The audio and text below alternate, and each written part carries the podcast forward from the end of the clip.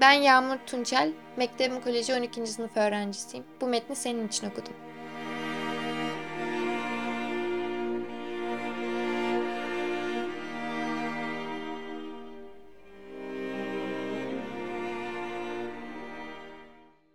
Saat 5'ti.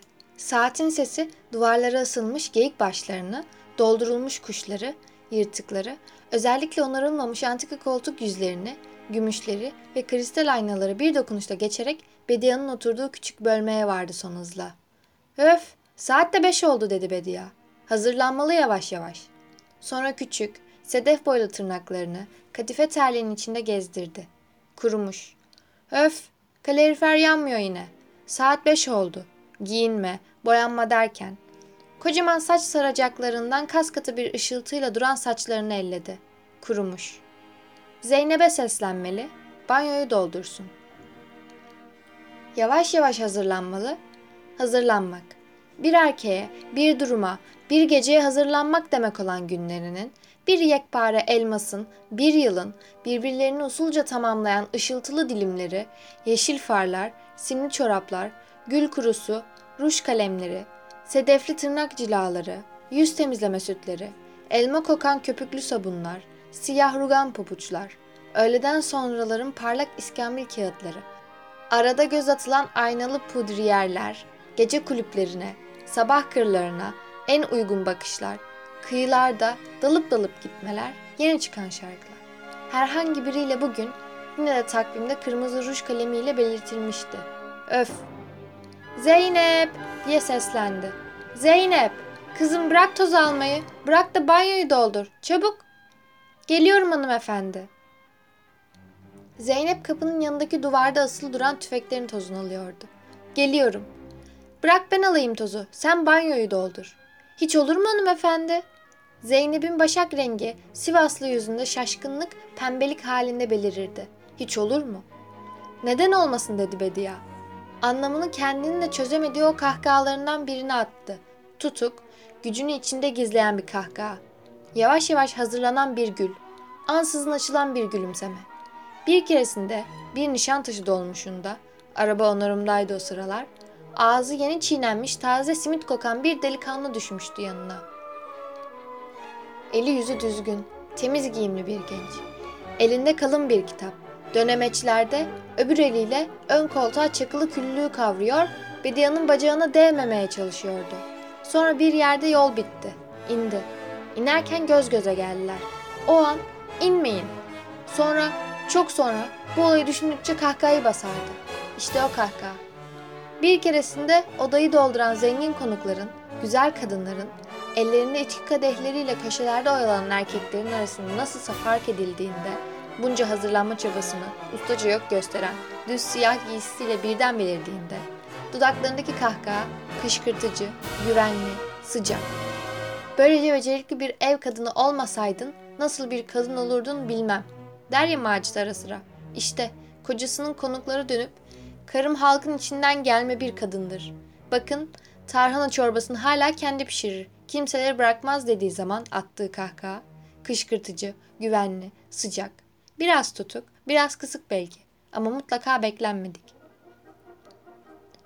Bediye sabahtan beri gömülü durduğu kuş tüyü yastıklarından sıyrıldı. Elini uzattı.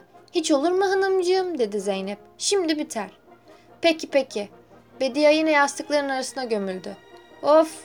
Sonra uzun bir süre açmaktan kaçındığı bir konuyu yeni hatırlamışçasına şey, şeyi soracaktım Zeynep.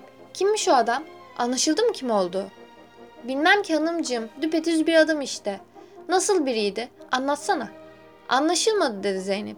Bilmiyorum. Kimmiş? Peki nereden gelmiş? Nasıl gelmiş Hüseyin'in yanına? Kahveden çıkarken nasıl gelmiş demiş. Zeynep bir olayı birkaç kere anlatmış, birinin vazgeçemediği, bilmeden ezberlediği sözcüklerle başladı. Hüseyin tam kahveden çıkıyormuş. Saat kaçmış? On falan herhalde. O da kalkmış peşi sıra. Meğer orada otururmuş.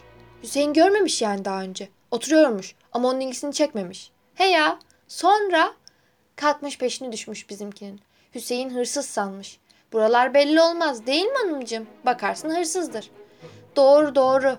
Ya konuşması? Köylü gibi mi konuşuyordu? Birazcık köylüydü, besbelli. kasketi vardı ama bilemeyeceğim. İyi düşünsene kızım. Kafanı çalıştır biraz. Nereden tanıyormuş beni? Söyledi mi? Bizim oradan mı? Bilmem ki hanımcığım. Sormadık. Tanrı misafiri. Bediye Hanım'ı göreceğim dedi. Ne zaman gelir dedi. O kadar. Biz de sormadık. Ama keşke sorsaydık. Ne biçim adammış o hanımefendi. Hiç görmedim öylesini. Hiç duymadım. İnanmayacağın yattığı çarşafı, yastık yüzünü yudum durdum da yağları çıkmadı. Yastığın içine geçmiş kir. Yepyeni yüzler, pamuklar hep yağ içinde kalmış. Nasıl yağmış, nasıl kirmiş bu böyle?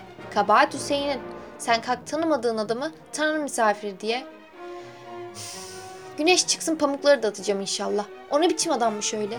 Zeynep bir yandan geyik başlarının, doldurulmuş kuşların, kapının yanındaki duvar asıl tüfeklerin tozunu alıyor, bir yandan da sızlanıyordu.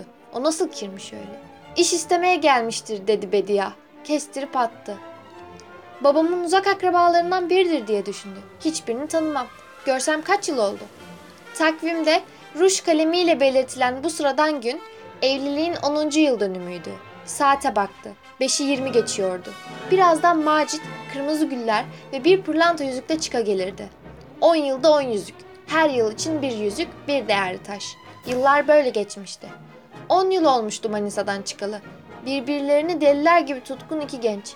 Biri şimdiki kendisi, konuklarını hazır mezelerle, lokantalardan getirilen yemeklerle ağırlamayı öğrenmiş, tarhana çorbasını unutmakla övünen Bedia, Manisalı çiftlik kahyasının kızı, hala alımlı. Öbürü Macit, sapsarı saçlı, incecik Manisalı bir çiftçi oğlu. O zamanki Bedia'ya deliler gibi tutkun. Şimdi alışmış durmuş, oturmuş saçları dökülmüş. Evlilik yıl dönümlerini titiz bir kuyumcunun tam zamanında yolladığı değerli bir yüzükle hatırlayan saygılı koca. Manisa'yı görse tanımazdı Bedia şimdi. Hangi mevsimde orada? Güneş var mıydı? Güneyde olduğuna göre yok canım. Güneyde olan Mersin'dir. Manisa boş ver.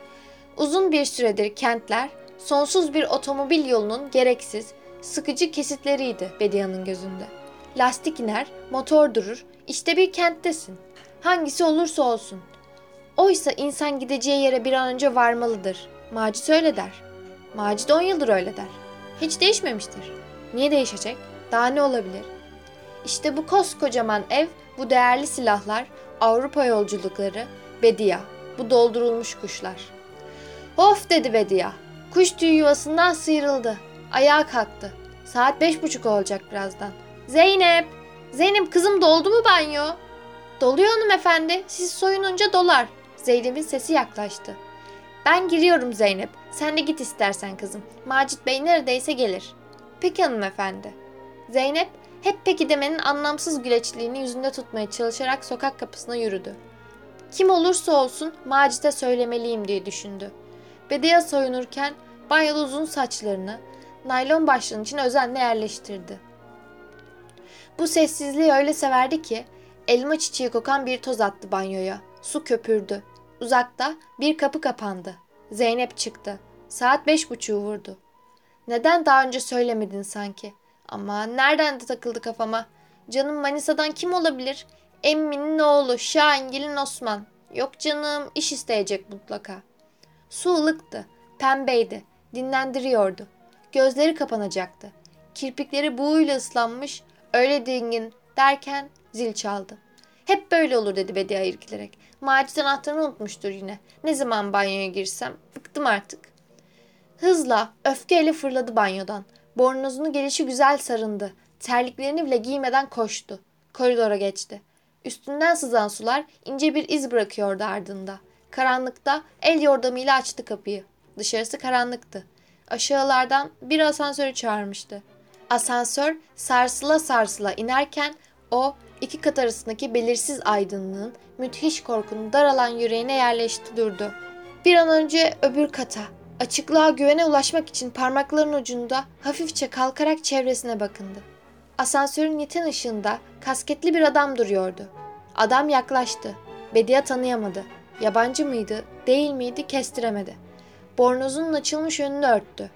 Aşağıdan biri bindi asansöre. Macit geliyordu herhalde. Zaman kazanmak için, bir şeyler hatırlayabilmek için, bir şeyler düşünebilmek için. Kimsiniz dedi Bedia. Tanıyamadım birden. Adam hiçbir karşılık vermeden öylece durdu. Ayağıyla kapıyı itti biraz. Kimsiniz? diye haykırdı Bediye. İş mi istiyorsunuz? Zeynep! Arkasını döndü. Zeynep yoktu. Asansör yukarı çıktı. Katı geçti. Bediye tanımadığı, tanıyamadığı bütün yüzlerin, bıraktığı yerlerin, unuttuklarının, hatırlamadıklarının acımasız bir parıltıyla üstüne doğru geldiğini gördü. Gözlerini kapadı.